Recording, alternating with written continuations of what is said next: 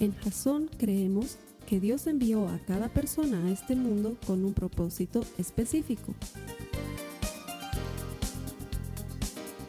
Nuestra misión es ayudarte a que tengas una relación personal con Jesús y a través de ella encuentres ese propósito para tu vida. Queremos ayudarte a alcanzar ese propósito. Es nuestra oración que este podcast te ayude a tener visión, a tener jazón.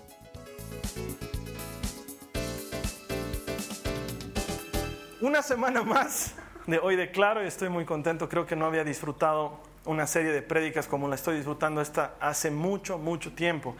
Y es que me he encontrado con que la palabra de Dios no solamente tiene cientos de declaraciones que nos favorecen, pero además tiene cientos de maneras de apegarnos a Dios de manera que esas declaraciones se vuelvan efectivas en nuestra vida, porque sé que es muy común haber escuchado, porque lastimosamente muchas veces se nos ha enseñado así, Kenneth Copeland, discúlpame que te contradiga, pero que la palabra tiene poder por el solo hecho de decir que se caigan, digamos, ¿no? Y no va a pasar eso. O sea, nos hemos sentido un poco, no sé, como, como Merlín, digamos, ¿no? Caes ahora, digamos, y no cae ahora. Y eso explica porque ya te lo he dicho tantas veces, le has deseado el mal a tu suegra y ella sigue viva. Sí, porque la palabra solamente tiene poder cuando está conectada a la fuente de poder. Eso explica por qué muchas veces nos pasamos diciendo cosas que nunca suceden, porque probablemente no estemos conectados a la fuente de poder. La fuente de poder es Cristo. La Biblia nos dice que la palabra es Él. En un principio existió el verbo, la palabra. Y esa palabra es Cristo. Durante este mes nos estamos moviendo en la cita bíblica que se encuentra en Efesios 1.3, en la que nos dice que hemos sido bendecidos con toda bendición espiritual. ¿Sí? Toda bendición espiritual está a nuestra disposición, pero está en los lugares celestes. Eso quiere decir que tenemos que hacer algo para recobrar esa bendición espiritual. Es nuestra, Dios nos ha bendecido, pero todavía no se ha hecho efectiva en nuestra vida. Porque si no, ¿por qué nuestra vida está como está? Algunos tenemos dificultades económicas, otros tenemos problemas de salud, otros estamos muy tranquilos. Puede ser que tu vida está en el mejor punto de, de toda tu trayectoria, pero aún así sientes que falta algo. Las bendiciones espirituales de los lugares celestes tienen que ser traídas de ese lugar a nuestra vida cotidiana y eso es en base a la palabra de Dios. Toda promesa tiene una condición. Las promesas de Dios no son para todos. Lastimosamente el mundo cree que el lugar por, por, defecto al que todos irán una vez que mueran es el cielo y por eso el mundo anda haciendo lo que le da la gana, porque creen todos que son merecedores y acreedores de las promesas y las bendiciones de Dios y lastimosamente las promesas y las bendiciones de Dios están reservadas para quienes cumplen su palabra. Y eso es lo que estamos descubriendo durante esta serie. Las dos semanas anteriores habíamos visto primero Hoy declaro, el Señor es mi pastor. Nada me falta. ¿Sí? Cuando tú eres una oveja del Señor, no solamente que puedes creer, sino que puedes declarar que nada te va a faltar, porque Él es nuestro pastor, Él nos está cuidando. La semana pasada decíamos, hoy declaro, tengo dueño. ¿Sí? Porque Dios mismo es el que dice, tú eres mío, yo te he comprado, me perteneces. Y aunque pases por el fuego de la aflicción o aunque pases por las aguas de la, de la tempestad y de la angustia, no te quemarás, no te ahogarás, porque yo estoy contigo, tú eres mío. Entonces tenemos dueño y por ende tenemos protección. Eso veíamos las pasadas dos semanas. Esta semana vamos a ver un tercer aspecto del hoy declaro. Vamos a declarar hoy, lo mío es tuyo. ¿Y saben por qué? Porque esto me hace recuerdo un chiste que siempre le hago a mi esposa. Cuando teníamos una vagoneta, ella decía la vagoneta, pero de su auto decía mi auto. Sí, Nunca dice nuestras hijas, dice mis hijas. Y yo siempre le corrijo, nuestras. Algo ha tenido que pasar para que las bebés nazcan, digamos. Alguien ha tenido que intervenir ahí. Entonces son nuestras. Siempre le bromeo al respecto. Y saben que las mujeres son así. Son mío, mío, mío. ¿Sí? Entonces llega un momento en que te casas y ellas te dicen lo tuyo es mío y lo mío es mío más. Y creemos que con Dios funciona más o menos de esa manera. Lo que, lo, que estoy usando ahora como chiste, en realidad parecería que para nosotros funciona de esa manera, porque le decimos al Señor, tengo dueño, es decir, soy tuyo, pero no te metas con estas áreas de mi vida. Estito, no me lo toques, Señor. Soy tuyo, pero déjame fumar. soy tuyo, pero déjame parrandear, todavía no he parrandeado todo lo que quisiera. Estoy joven, tengo 47 años, déjame, todavía estoy en la plenitud de mi juventud. Eh, no sé si consultarle esto a Dios o no, creo que me voy a meter nomás al negocio. No sé si debería entregarle esta. Yo sé que a Dios no le gusta que ande con estos amigos, pero. Y entonces, tenemos dueño, pero queremos que lo suyo sea nuestro, pero no queremos que lo nuestro sea suyo. Y la idea es que cuando nos damos a Dios, cuando Él compra nuestras vidas, lo compra todo. No compra una partecita lo compra todo. En el mismo ejemplo que utilizaba la semana pasada, Andy era dueño de Woody y del sombrero de Woody. ¿Sí? Aunque el sombrero era del vaquero, Andy era el dueño. ¿Sí?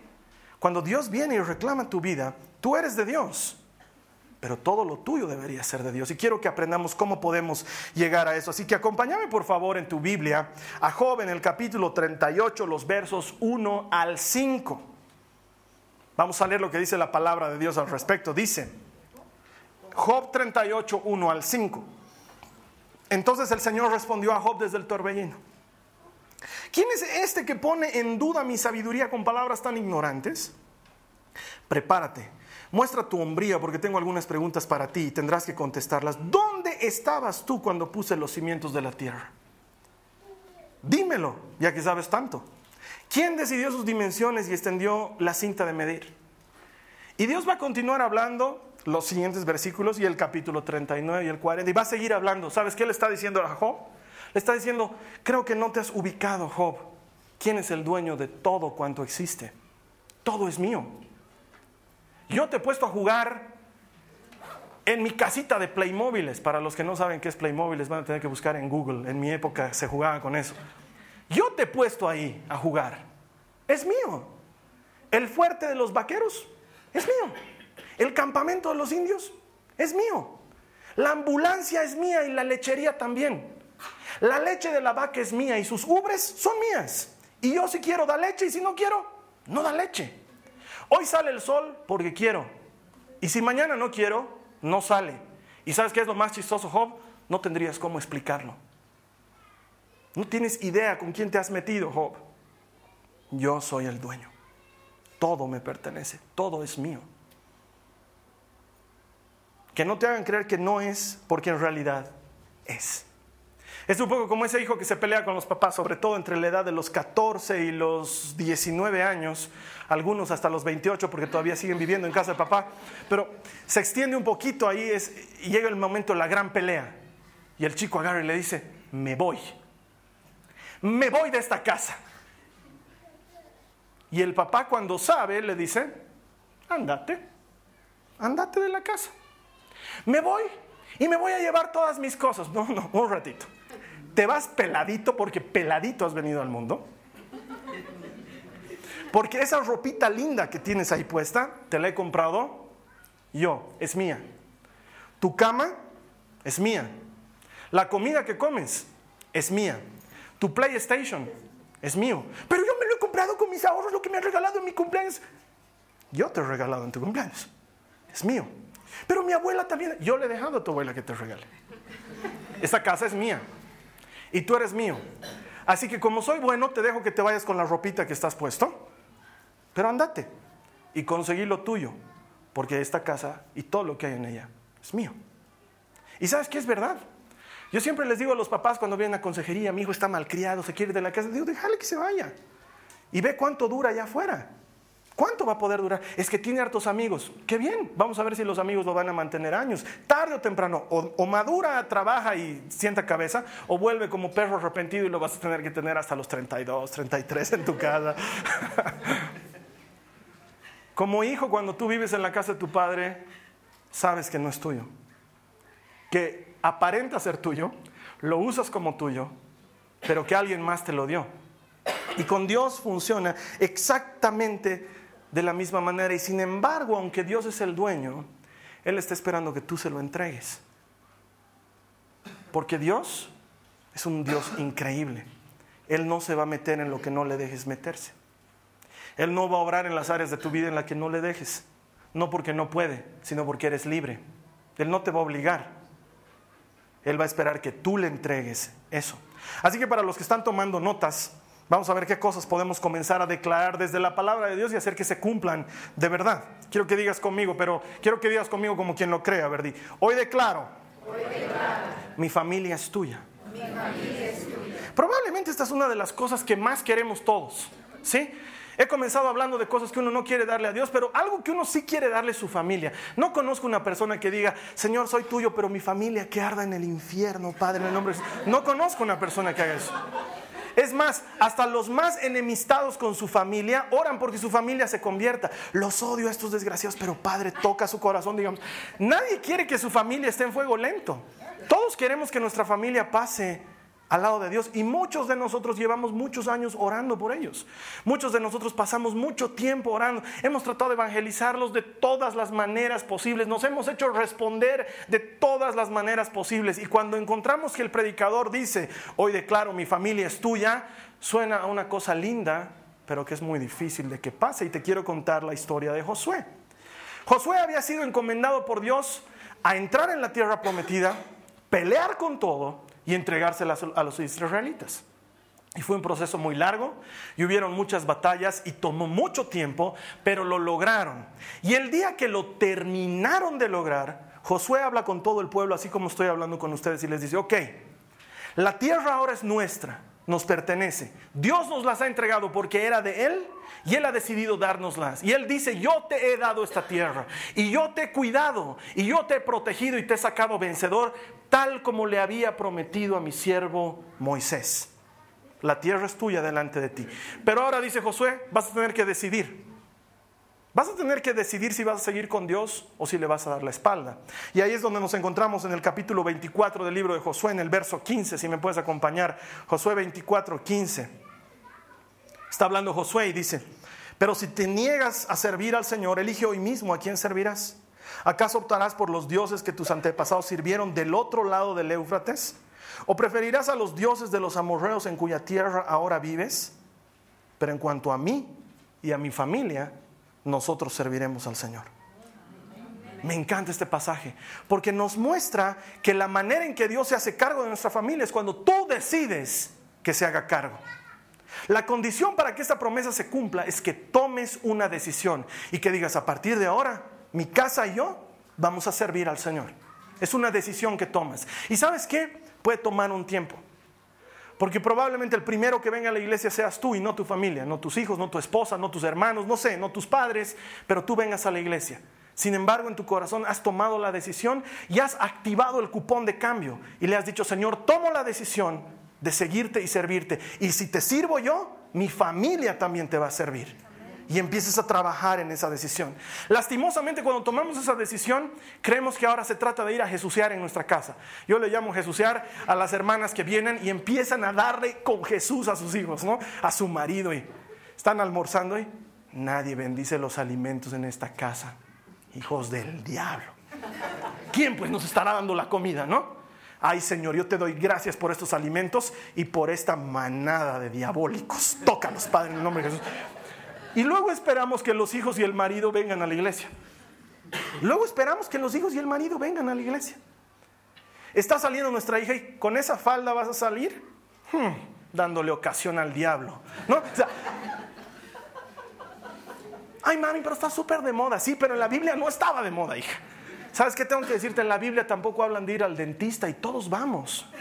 Hay muchas cosas que nosotros justificamos diciendo, no está en la Biblia, no es bíblico y sin embargo las hacemos. No estoy diciendo que las faldas escandalosas estén bien. Estoy diciendo que estás hablando una gran verdad en un momento inoportuno y lo único que estás logrando es rebeldía.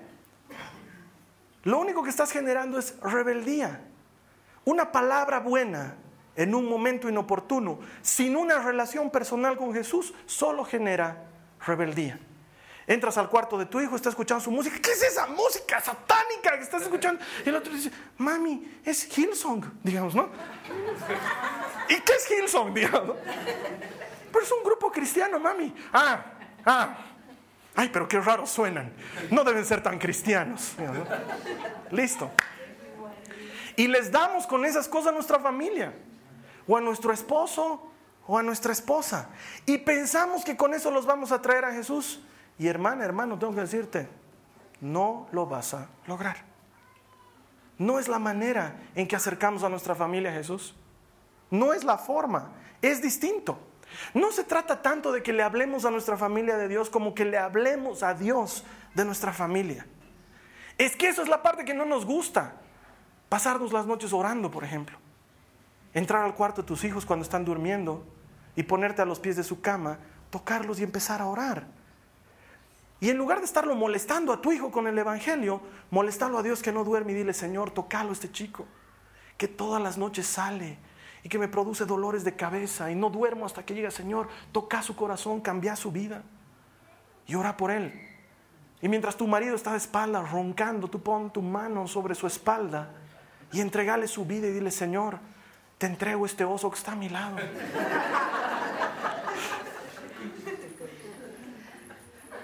y ora por él. ¿Te das cuenta que probablemente seas la única persona que está orando por él? Probablemente nadie más lo hace. Ay, Carlos Alberto, pero es que yo ya llevo tres años orando. Tres años te deberían ser poco. ¿Cuánto deberíamos pagar por la salvación? ¿Cuánto deberíamos pagar? Y es gratis. Y sin embargo, cuando nos cuesta un poco más con nuestra familia, levantamos las manos. Hay gente que dice, ay hermano, yo ya he orado. El Señor ya sabe que necesito que mi marido venga a la congregación. Ya sabe. Entonces ya he dejado de orar. Y siempre les digo, no es que estamos a tres oraciones de que se logre. No es que Dios dice, pucha, justo has dejado de orar cuando te faltaban dos oracioncitas. Dos noches más orabas y tu marido estaba el domingo en la iglesia. Qué, qué pena. Qué No, no es así con Dios. No funciona así. ¿Sabes qué? Siempre te lo he dicho y te lo vuelvo a repetir. Nosotros oramos para creerle a Dios, no para que Él haga. Él igualito va a hacer. Él es Dios, no es sordo, no es onzo. Oramos para creerle Oramos para alinearnos con Él, porque en cuanto dejamos de orar levantamos las manos y somos presa del ataque del enemigo. Pero mantenernos siempre en oración nos vuelve gente alerta, nos vuelve gente dispuesta, con espíritu animoso, listos para que Dios desate toda clase de bendición sobre nuestras vidas. No le hables tanto a tu familia de Dios como a Dios de tu familia. No es que no hables con los tuyos de Dios, porque es bueno compartir la Biblia, es bueno enseñarles cosas de Dios, pero hay que encontrar el momento oportuno. Eso es lo que yo hago con mis hijas. En lo que están jugando o algo, están jugando con su mamá, y les digo de todas las cosas maravillosas que Dios les ha regalado, la más hermosa que les ha dado su mamá. Y tienen que aprender a amarla y honrarla siempre. Pero lo meto a Dios en el tema. Podría haber dicho lo mismo con otras palabras, pero lo meto a Dios y ellas lo están escuchando. Me encanta, les encanta venir a Jasón, yo me imagino porque es porque juegan hartísimo, pero ya desde ahorita relacionan la iglesia con algo bueno y no con algo malo, no como, ay, mi papá nos lleva a la iglesia. Quisiera que escuchen la María Joaquina cómo festeja cuando es domingo. ¿Qué día es hoy, papá? Domingo. ¡Jasón! grita ella. Bueno, para ella ya es algo bueno. De eso se trata, de que ayudemos a nuestra familia a que ame a Dios y no a que lo odien. Mira, acompáñame en tu Biblia a lo que dicen Hechos 16, 30 al 33. Esta es la historia de Pablo y de Silas, siempre te la cuento, estaban atrapados por haber denunciado a una mujer que tenía espíritu de adivinación, los metieron en la cárcel, le pusieron en los cepos y entrada la noche empezaron a cantar una canción, empezaron a cantar alabanzas, no sé, si yo hubiera estado cantando allá adentro hubiera cantado una de rojo, me imagino una de Manuel Espinosa porque es mi favorito. Entonces, no sé, has aumentado, oh Dios, tus maravillas. Y ¡pum! El lugar tembló y los presos quedaron libres. Y Pablo, muy precavido, dijo: Un ratito, un ratito, no se están escapando, señoritos, aquí no es de irse, se me quedan aquí. Y el carcelero que pensaba que todos habían escapado dijo: Más vale aquí murió que aquí es juzgado porque los romanos me van a cortar en pedacitos. Ya estaba a punto de suicidarse. Y Pablo le dice: Tranquilo, nadie se escapó, todos los presos estamos aquí. Y eso le pareció sorprendente al hombre, al carcelero. Y ahí nos encontramos en esta parte de la Biblia en 16:30 que dice, después lo sacó, es decir, a Pablo y a Silas, y les preguntó, señores, ¿qué debo hacer para ser salvo? Fue tan poderoso lo que vio este hombre que lo que se preguntó es, aquí hay algo de Dios, ¿qué tengo que hacer para ser salvo? Y ellos le contestaron, cree en el Señor Jesús y serás salvo junto con todos los de tu casa. Y le presentaron la palabra del Señor tanto a él como a los que vivían en su casa. Aún a esa hora de la noche el carcelero los atendió y les lavó las heridas. Enseguida ellos lo bautizaron a él y a todos los de su casa.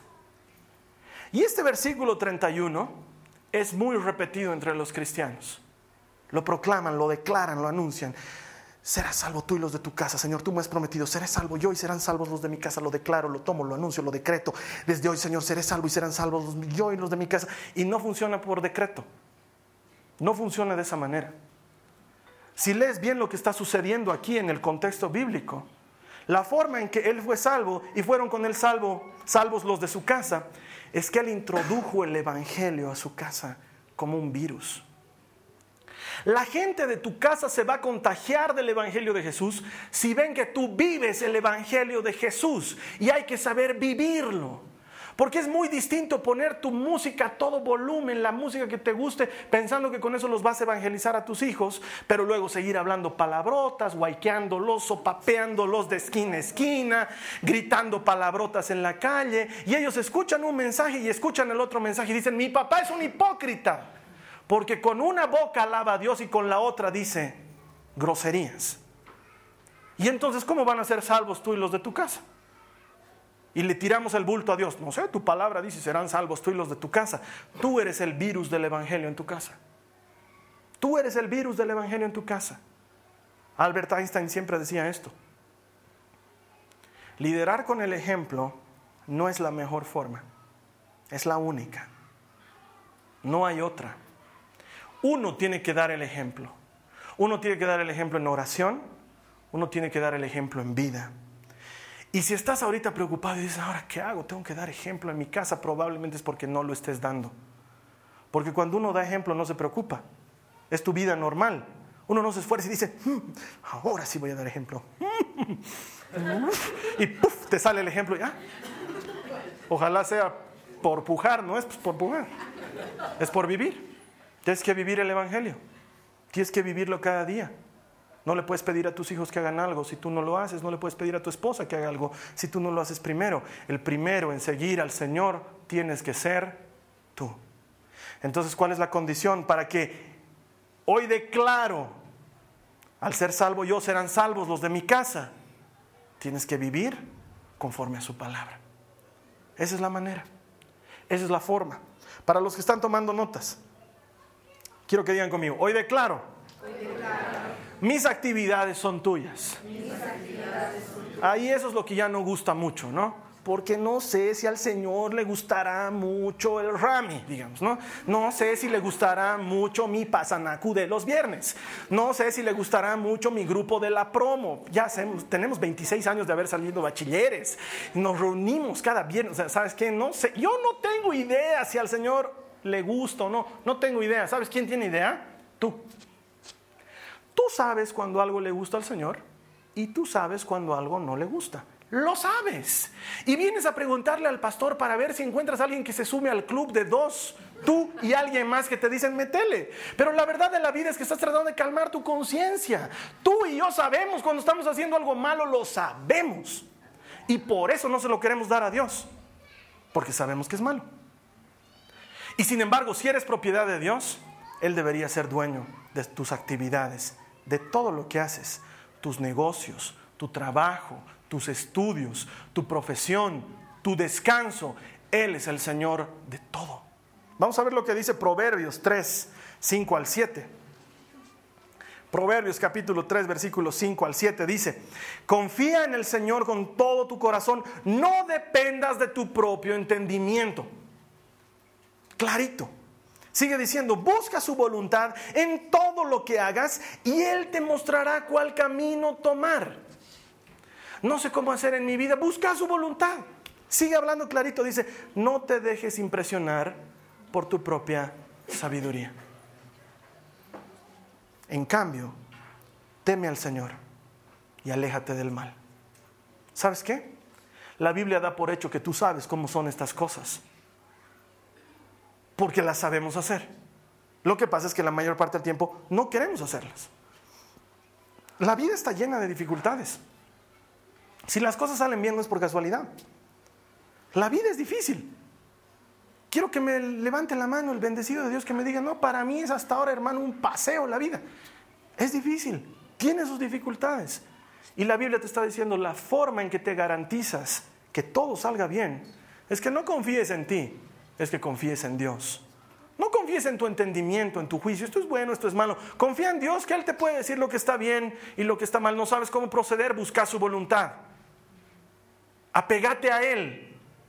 Seguile con todo tu corazón. Me encanta. Témele.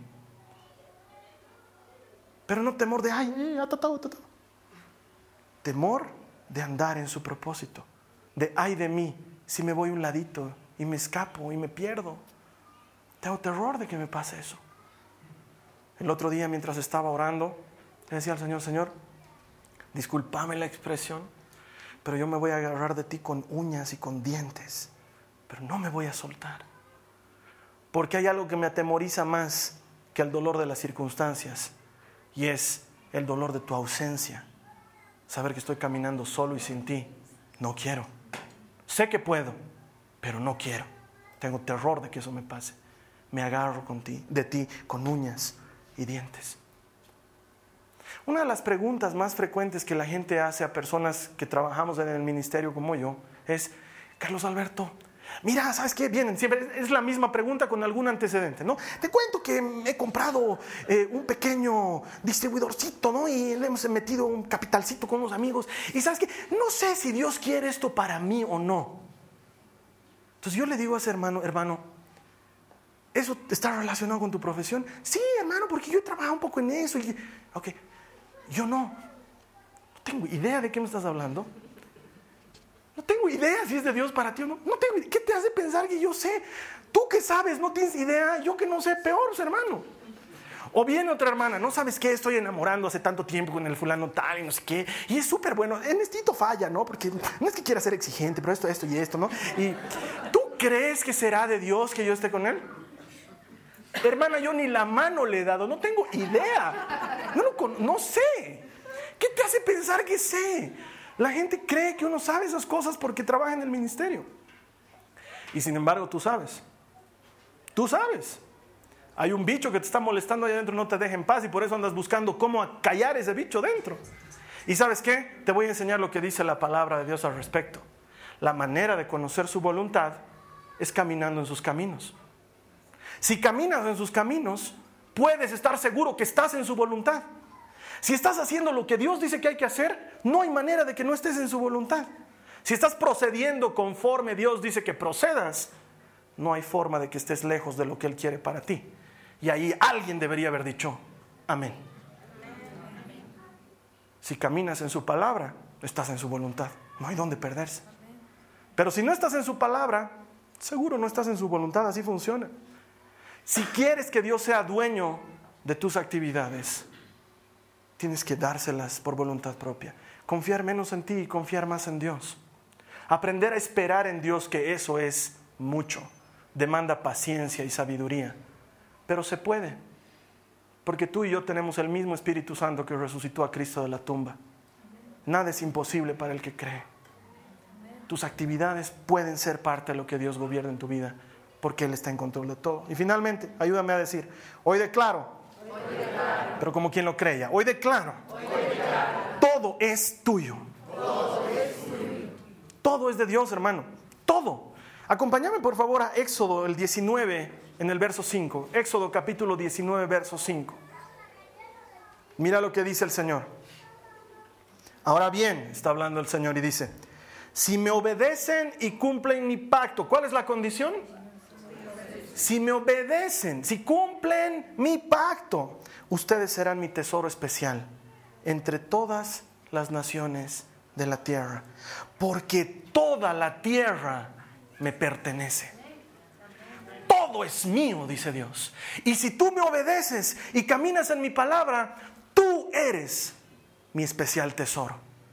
Tú eres lo más importante para mí. ¿Sabes por qué? Porque como todo es mío, yo me doy el derecho de elegir qué es más importante y tú eres mi especial tesoro. El que camina en mi palabra, el que obedece mis mandamientos, ese es mi tesoro especial. Porque toda la tierra es mía. Toda. Todo le pertenece a Dios. Y hablando de Hilson, hay una canción que está en inglés y todavía no le he traducido al español, pero me encanta porque hay una parte en la que está terminando la canción y el cantante le dice al Señor, You hold the universe. You hold everyone on earth. Tú Tú sostienes el universo. A cada persona la sostienes. Pero cuando conocí la canción, alguien que había sacado la letra no debía entender porque los australianos hablan pues inglés diferente, ¿no? La primera vez que conocí la canción, me aparecían las letras en la pantalla y la letra decía, You own the universe, you own everyone on earth, you own, tú eres dueño. Y esa canción me compró por la gran verdad que dice, ¿sabes qué? Dios es el dueño, Él es el dueño de tu casa. Es el dueño de tus negocios, es el dueño de tu marido, es el dueño de tu esposa, es el dueño de tus padres, es el dueño de tu jefe, es el dueño de tu presidente, es el dueño de tu nación. Mientras todos aquí estamos bailando como loquitos en carnavales creyendo que estamos honrando a alguien, Él se ríe porque eso es de Él. A Él le pertenece. Él no necesita un baile para saber que es dueño. No necesita nuestras alabanzas para saber que está en control. Él es dueño de todo. El universo entero le pertenece. Nosotros no comprendemos la grandeza de la física que gobierna el universo y Dios dice, es fácil, hemos hecho una curva aquí, le hemos metido, no vas a entender, es mío. Yo lo he hecho, yo quería que sea así. Me gusta que el sol salga de día y que la luna salga de noche en este planeta, porque en otros me gusta de otra manera. Él es dueño de todo. Aunque tú no se lo hayas entregado todavía, él es el dueño, es el papá dentro de esa casa que sabe que el PlayStation lo está comprando Él. Y si quiere, viene y dice, dame ese PlayStation, quiero jugar asesinos a sueldo. tu dinero le pertenece. Nosotros creemos que cuando damos ofrenda, cuando damos diezmo, estamos dando algo nuestro. Estás dándole del dinero que Dios te dio. Él te ha dado el 100% y te dice de eso dame el 10%. Podría decirte, dame el 90 también si es su dinero. Él es el dueño. Tu dinero no es tu dinero, es el dinero de Dios. Lo estás administrando tú, tus hijos no son tus hijos, son los hijos de Dios. Tú los estás criando. Él te los ha confiado a ti. Tus amistades no son tus amistades. Y deberías saber elegir con quién te estás juntando para que agrades a Dios hasta en tus amigos. Porque todo le pertenece. Tu tiempo no es tu tiempo. Muchos decimos, ay, no tengo tiempo para ir a la iglesia. Ay, justo martes en la noche también ponen su estudio bíblico. No tengo tiempo, pues los martes en la noche. Dios es dueño de tu tiempo. Te lo ha dado a ti para que lo administres. Administralo bien. Anda en su palabra. Porque no es tu tiempo. Por favor, si es tu tiempo, dime cuánto tiempo te queda de vida. Dímelo si lo sabes. Porque si fuera tu tiempo, tú sabrías cuánto tiempo te queda. No tienes idea como yo no tengo idea. Hoy puedo estar predicando aquí y en media hora puedo estar en el encuentro con el Señor, porque mi tiempo es su tiempo. Él gobierna mi existencia. Mis días están escritos en su libro, cada uno de ellos. Él es el dueño, no yo, no tú. Aprende a gobernar tus días a la manera de Dios. ¿Quién podría cuestionarlo? ¿Quién podría decirle, Señor, todo lo que me ha dicho el predicador hoy día encaja, excepto eso de las amistades. Prepárate a que Dios te hable como a Job y te diga, a ver, muy machito, a ver, explícame. Explícame tú. ¿Cómo le sacamos el agua, la sal al agua del océano? Explícame. Porque yo sé. No, tendríamos que hacer un intrincado proceso por medio de la fermentación, la fermentación. Tu intrincado proceso yo junto a las aguas donde yo quiero. La misma agua que es salada luego te llueve sin sal. ¿Cómo, haces, ¿Cómo haces eso? ¿Cómo haces eso? ¿Quieres que te enseñe? No quiero. Es mi mar, mi océano, mis nubes, mi agua. Él es Dios. Quiero que te pongas a pensar por un minuto. ¿Qué podría no ser de Dios? Hermano, la música satánica no es de Dios. La música satánica está dedicada a una actividad específica porque la música es de Dios. Él es el dueño de la música. El cine pornográfico, hermano. El que estén utilizando un arte para degradar la naturaleza humana no significa que el arte no sea de Dios. Todo es de Él. Todo le pertenece. Todo. Él es el dueño. Así que si no le has entregado hasta ahora lo que te corresponde entregarle, ahora lo vamos a hacer. A ti te invito a que nos visites por favor la siguiente semana. Todavía vamos a estar con la serie hoy de Claro. Y vamos a aprender unas cuantas cosas más que podemos declarar para que las bendiciones en los lugares celestiales se hagan materiales en nuestra vida natural. Te espero aquí la siguiente semana. Que Dios te bendiga. Esta ha sido una producción de Jason Cristianos con Propósito. Para mayor información sobre nuestra iglesia o sobre el propósito de Dios para tu vida, visita nuestro sitio web www.jason.info. Allí encontrarás muchos recursos para animarte en tu relación con Dios, enseñanzas, nuestro blog, prédicas y mucho más. Te lo deletreamos www.jazon.info.